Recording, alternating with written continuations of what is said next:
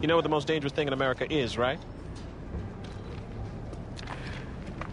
Nigga with a library card.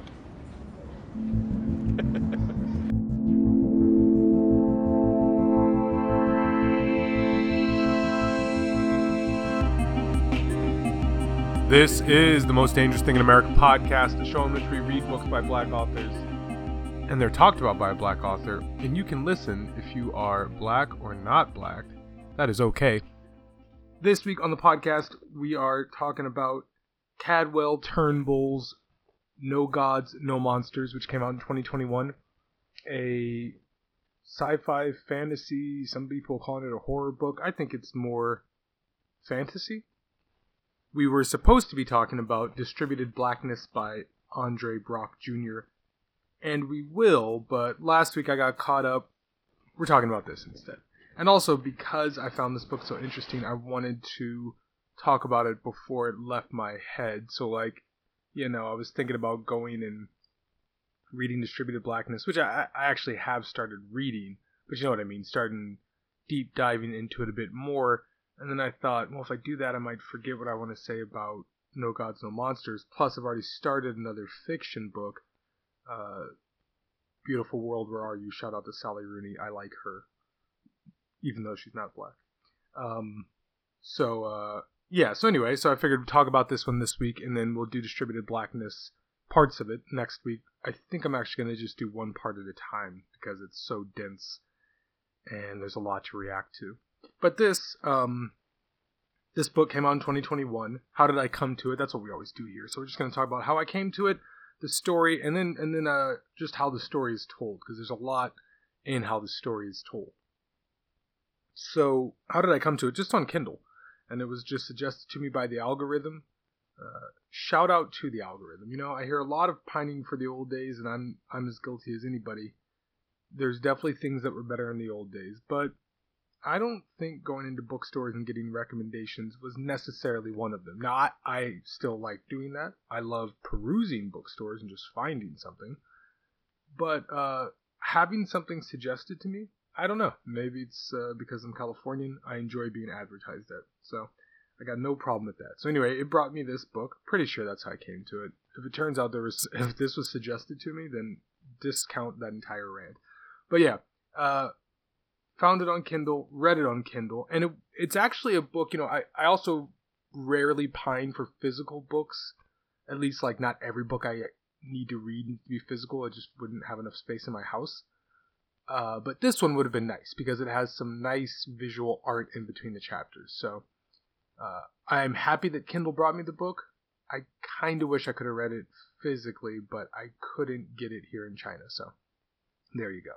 But okay, so what is the story about? So there is a fracture. It's referred to a fracture, and basically, through a viral video, it is revealed that monsters are real and that they walk amongst us and that they always have, and we just haven't known it, or some of us have, or it's been uh, covered up by secret societies, etc., etc. And the fallout from this leads to this kind of um, there's like two camps. One camp is like that didn't happen, and let's just move about with what's going on, and that didn't happen. And another camp is like, no, no, no, that totally happened, and this needs to be brought to the forefront. And uh, kind of puts me in the mind of climate change, which I'll come to that later. But uh, so that's basically the story. Just there's a fracture, uh, pre-monster, post-monster, and then we're we're told the story through um, many different viewpoints and there's a lot more going on than just that. So that's like the barest bones summary that I can give. Okay. So then let's talk about how the story is told because that's a better way of how to discuss the book and like also talk about what the book's about. So the first way the story is told are one of so I want to talk about two different entry points to the story. So one of these is the kind of omniscient narrator who okay, so as I was I think when you're first reading the book, you're like not sure. First of all, he's not omniscient, but we'll get to that. But as you're reading the book, you're like not sure. Is this narrator actually just the author? Is the narrator the author, Cadwell Turnbull? Is that what's happening here? And then as time goes, and I mean a lot of time goes, you kind of realize like probably no, that's not. But pieces of the person are based on this guy, and then much later, not maybe not much later, but eventually you totally realize like, no, it's definitely not. But so it opens up, and there's this character, and he is just breaking up with the girl and moving back home, and then at the end of his little opening there, he says, "I'm going to tell you a story, and the story starts with the body."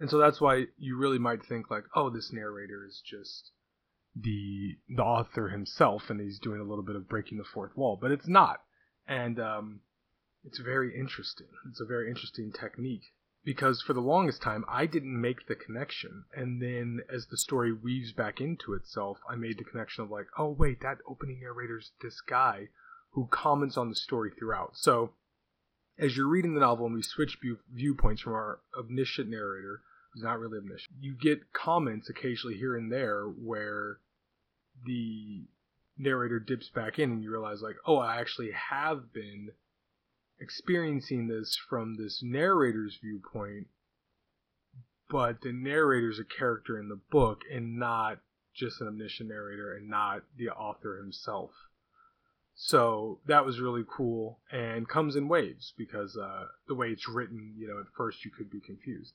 But another thing about the opening too is that it discusses the unbearable lightness of being, which is a book I really like, a book that the narrator really likes, and maybe a book that uh, Cadwell Turnbull likes. I have no idea. And it talks about this passage in which um, it's whatever kind of long, but I'll just read the end of it. It says, we need take no more note of it than of a war between two African kingdoms in the 14th century, a war that altered nothing in the destiny of the world, even if a 100,000 blacks perished in excruciating torment. And this is just one of those things I completely glossed over upon reading that book. The narrator does too, he makes mention of that. And I just remember loving the book, and it says something about how ubiquitous these things are and how easily they slipped in they are. You know, that sentence, if you're not reading, if you're not reading really closely, I mean, you don't have to read that closely. It's like right there. It should it should yell out at you. But if it's not pointed out, these things just are there. You know, and the unbearable lightness of being wasn't written in the 1930s. Uh, I believe it was written in the 1980s. So yeah, that was just interesting. And yeah, okay, so that was one entry point into the story. From there, you go into the second entry point where we learn the story of Lena and Lincoln. And this is where I almost turned on the novel because it's discussing Lena and Lincoln, and this is how we get to the viral video. And if you don't want to ruin this book, you should get out. Uh, but essentially, without giving up too many details, there's a police shooting. And when the police shooting first happens, uh, I believe I know that Lincoln is black now that I've read the whole book, I'm actually not positive that I know that Lincoln is black. Maybe I just assume he's black because he's being shot by the police. But so Lincoln is black, and he gets shot by the police. And it turns out that the reason he gets shot by the police is because he's a changer. He changes into a wolf, and not because he's a black man. And I was thinking like, oh, this is this book is just going to be that. Then it's going to be this like kind of weird allegory uh, and that's all this is going to be like oh you know monsters and uh, black men and things like that. Now for sure there's an allegory in here about marginalization and monsters and that that is certainly in here. But the book is so much more than that and it wasn't just this like simple allegory. And also it wasn't uh, handled lightly. That was the other thing too. I thought as i was first reading that part of the book. You know, just this is again the entry to the story, right? So we have the pre-entry with the narrator, we don't know is going to be our narrator, and then we have an entry into like what feels like the actual story, and actually the two things are very much linked. But that entry into the actual story, I was like, ah, is this it? Is this all this is going to be?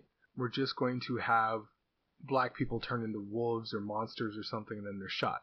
That ends up not being what it is, but there is still uh, an allegory having to do with marginalization.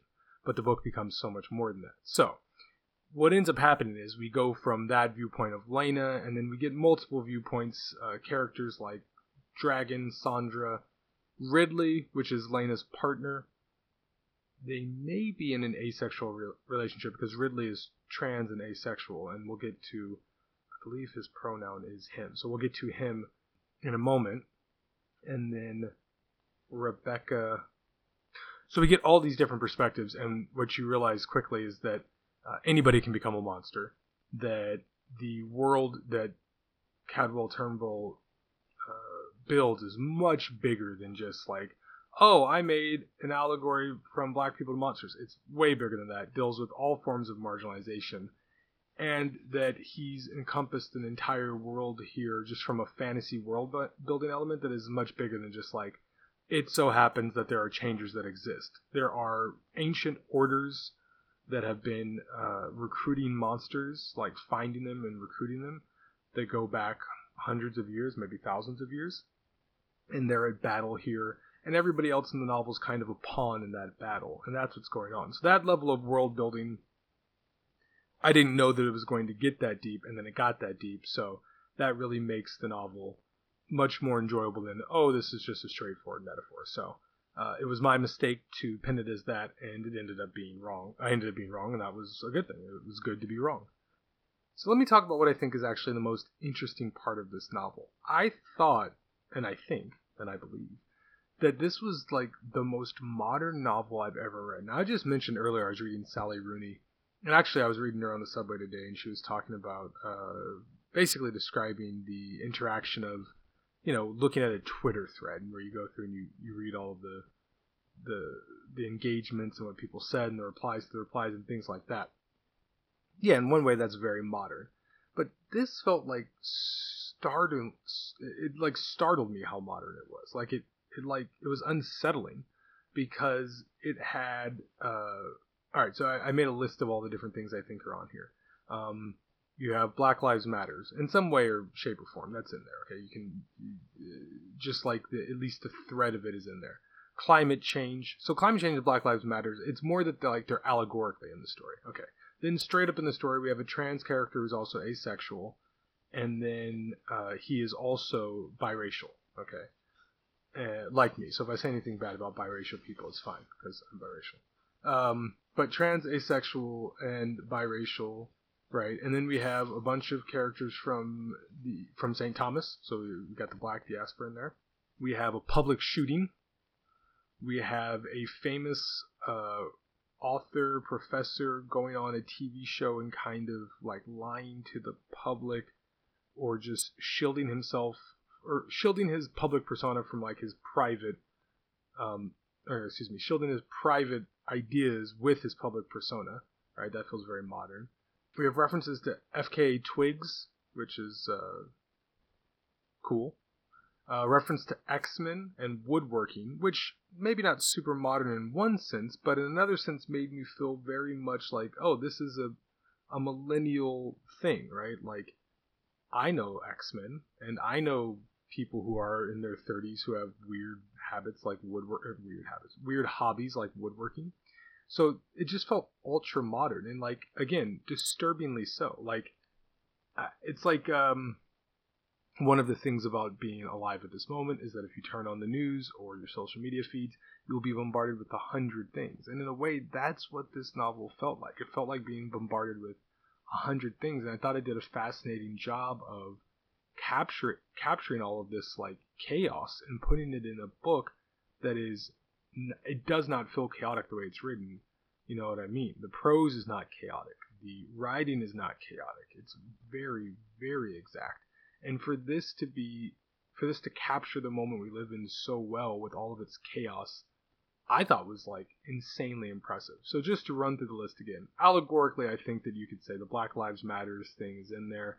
Can't remember if it's legitimately 100% in the novel, but allegorically, it's in there and so is climate change, right? So I think the idea of just like people, you know, what's called the fracture in the book, people looking at climate change and not being able to decide like, is that real or is that not real? Or even if it's real, like, oh, it's real, great. I'm just gonna go about my day, do do do do do, right? Okay, so that's allegorically in there, and the Black Lives Matters thing with a with an allegory to, um, you know, the monsters in the book, and you can you can uh, also you know sub in any uh, marginalized group that you want um, but I'm going with uh, with BLM because that was the most public thing that happened in the last you know year or two was the George Floyd protests after he was uh, murdered by that police officer.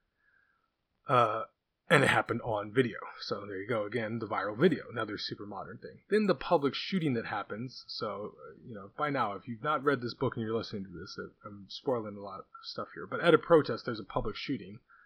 That feels super modern and like unsettling for obvious reasons. Uh, the pundits, just the pundit thing on a show, you know, it made me think of like Jordan Peterson. Um, or some other academic who writes a book and then they go on and it's like, well, how much of this do they really even believe? Are they trying to make money, et cetera, et cetera? Uh, FK Twigs, this just being an artist that you know, ten years ago it couldn't have been a reference in the book because they weren't out. And then X Men, I thought this was so X Men and woodworking were my last two examples because it just feels. I mean, and obviously the X Men are way older than millennials, but like the X Men cartoon is definitely something anybody my age grew up with. The fact that it references it, I thought had to be on purpose by Cadwell Turnbull because there's an easy and simplistic and uh, you know wrong line to draw to just say like, oh, this book's like X Men, it's like they're X Men, or what was that really bad NBC show? Is it called Heroes? Maybe some people like that. I have no idea, but um, there's a way to look at this and go like, this has the same allegory as those, you know, the same metaphor, the same allegory as those uh, works of fiction, and I think that by Cadwell Turnbull mentioning it in the novel, he's kind of jumping out in front of it. And, you know, it's like, hey, yeah, obviously there's there's influence here. So that's one aspect of it. But another aspect is that it's just general, like, this is in the minds of people about my age, you know, X Men. And we grew up with that allegory every Saturday afternoon. Uh, people who are different often get marginalized. So, um, yeah, but again, this book has way more world building going on, and just in general, the way the story is told is way more intricate. And so, using that word intricate, let me end with this little section here, woodworking, by reading the woodworking passage, which I, which my note was intricate. What I wrote next to this thing was, uh, this passage was intricate, and I meant the writing was intricate. And that will also bring me to talking about the writing in general. So, um, the character Ridley has a woodworking uh, hobby. I'm going to read, you know, a bit of this. He quietly slips out of bed, goes out to his car, and returns with his woodworking bag. Sitting down in a chair in the living room, he lays out his mat to collect the shavings, then takes out his multi tool pocket knife, his thumb guard, and a moist cube of white cedar. I love that description. He begins his bird of happiness by rounding off the edges of the wings in the Russian tradition. He starts on the interlock, using his knife to score the wood on each side, so the block looks as if two little mouths had bitten into it. Next he carves the wood down to a thin point to create the hinge for the feathers, and it just keeps going. Uh, and I mean, it goes for a bit. This this paragraph, one of the longer paragraphs, you know, the, the book. What I wrote here for the writing is this book feels more than just being modern. So I would say that was the biggest note I had is how modern and immediate this book felt. The second note I had was this book feels efficient. So that's an intricate passage there, going into a lot of detail, but in general, the book just feels e- efficient. I once heard that, uh, I've heard it described many times actually, that James Ellroy writes in these sh- uh, short staccato sentences. I wouldn't call these staccato sentences, but I would call these like efficient efficient sentences with not a word wasted, and then the chapters are efficient chapters, and then the sections are efficient sections. And that's one of the reasons why I blasted through this book. It just made me keep going, you know? But it's not a page turner, because I usually think of that as like some kind of cheap pulp book that I'm reading for fun, which is in general, you know, what I think we all think of page turners as. But I guess I'll bring up Sally Rooney again as another example of someone who I read who's not writing um, some kind of pulp fiction where I'm like, oh, I just want to keep reading these books, keep reading this book, and that's what happened to me reading No Gods, No Monsters. I was going through going like, okay, okay, okay, okay, and I couldn't stop reading it. So I want to re- I want to highlight another passage of this efficiency, or just really good writing. Uh, my note on this section here was this is well literally I'll just read what I wrote and then I'll interpret it for you. I wrote pointless because so much good writing. So what I did was I highlighted this section, and then after highlighting it, I was like, well, it doesn't make any difference what you highlight. The whole book's written well. So like, what are you gonna do? Highlight the whole book and read it on the podcast? Doesn't make any sense. Uh, but here's what I here's just I mean I don't even know if this will resonate with you, but I just thought that this was such a good, efficient, well written section. So or little passage. Okay. Uh, fear keeps dragon. So dragon is another. Uh, I think you can probably guess from the title of the book. He's a monster. Dragon is a monster. Surprise. And um, this is part of a section but told from his viewpoint. Fear keeps Dragon nailed to the spot. He listens to the door but hears nothing inside. He doesn't dare try the knob again. The house, the house takes a breath and holds it, all sound disappearing into the silence. That's great. The shadow stretches out, grows darker, deeper. The silence and the darkness of the moment remind him of late, night, of late nights underground. For the first time, he wonders about the dangers of this new place it's just perfect. That's what it is. I mean, that, that's the thing. It's just perfect. So uh, there's so much good writing in this book that's like that, and it's basically every single sentence of the book. That pace, that tone, that like, you know, it's like the woodworking. It's it's intricately carved down so that uh, he scored every single piece of this thing on both sides and you know it's like a it's like its own bird of happiness this book so the whole book feels like a perfectly formed thing and uh, that's a really difficult thing to do you know like sometimes you read a book and one chapter's got this great flourish in it and whatever, but maintaining the same tone throughout, and a, and a book with so much going on too. That's that's the other thing. Like maintaining the same tone throughout. If you have a book with one or two characters, all right, you know, but maintaining the same same tone throughout with like six, seven different people telling the story or told having the story told from their viewpoint, kind of, because we've got that omniscient, not omniscient narrator. The reason I say he's not omniscient is because he doesn't know everything, as you find out if you read the book. I won't give that part away but maintaining that tone throughout and then with all of the stuff that happens i mean there is a ton of stuff that happens that's like wow okay um, that was wild so yeah i just i just uh, thought it was an extremely well written book and before i get to the few more random things we have here i just want to say yeah the, the reason i wanted to talk about this before i moved on to another book is because I, I really was blown away by the ability to take the chaos of the present moment, figure out how to make a allegory that is, you know, not unfamiliar, uh, feel fresh, build a world that feels like our world but different and mysterious, and then corral all of that into this nice, efficient package and then deliver it on my digital device is an amazing feat. So and, and again, I was almost like uh, turned off at the beginning of the book. I was very close to just being like, I don't. I mean, I would have finished it because it was just so well written that it, I was going to finish this book no matter what. But I had this moment of like, yeah, I don't know, I don't know about the handling of the police shooting and the wherewithal. And then, you know, uh, not even a third of the way in the book, maybe I was a third of the way into the book. I was like, oh wow, this is really opening up into something just amazing. So uh, there's that. Okay, and then a couple of random notes before we sign off here. Um, uh, if it's not been made obvious, I loved this book. It is a series. It says it's the first of the Convergence saga. Uh, so that's exciting because now I've got a couple of different um, sagas to look forward to. I've got, uh, of course, uh, my man Marlon James, uh, and uh, and then this No Gods No Monsters. I feel like they're kind of related to each other in a way um, and I'll get to why in just a moment. And then the Children of Blood and Bone series. It's young adult, and I don't like young adult at all. I have no, I will not apologize that. Young adult sucks. I'm sorry, but that Children of Blood and Bone series pretty solid, you know, for a young adult book. So, uh, gonna read that. So yeah, so looking forward to these series. Um, but yeah, the Convergence Saga. Uh, I assume that means series. Maybe I'm misunderstanding what that means, but I assume that means that we're gonna get a series. Uh, okay, there are two random things I want to talk about um, that don't really, you know, didn't really tie into my modernity and efficiency. Little spill there was there's a blue magic reference on page 19, and uh, you have to be black and um, maybe in your 30s. I don't know how old blue magic is, but the concept of a blue magic reference in a novel, love it. So I'm on board. I have blue magic in my house right now to deal with my thinning hair.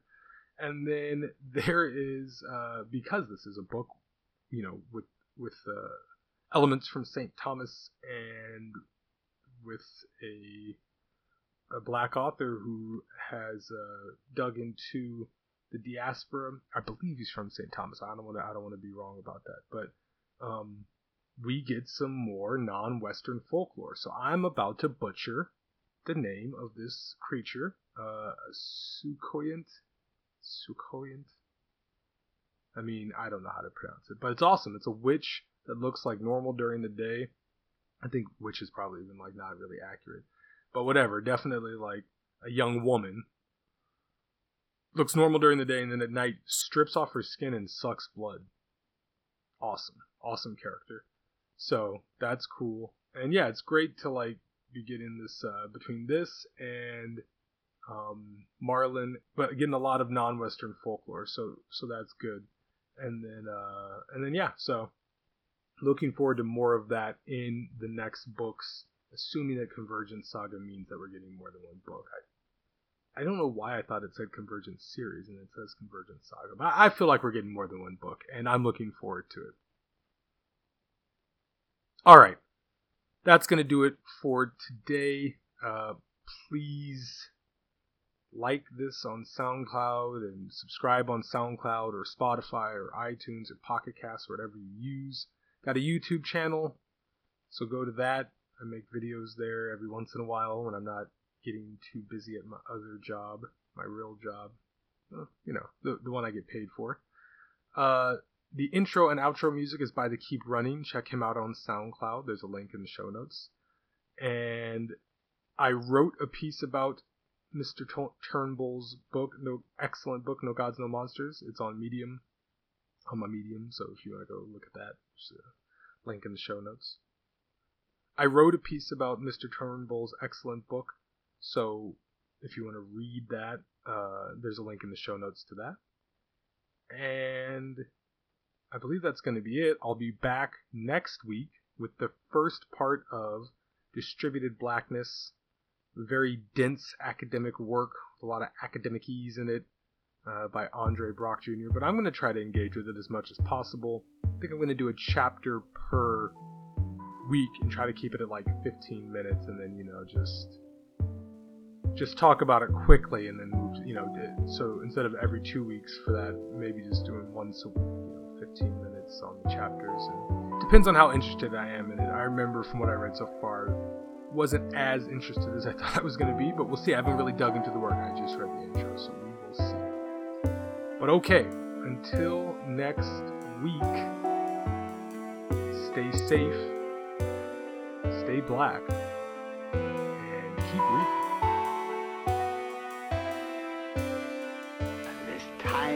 Enough at last. That's not fair. That's not fair at all. There was time now. There was was all the time I needed. That's not fair. That's not fair.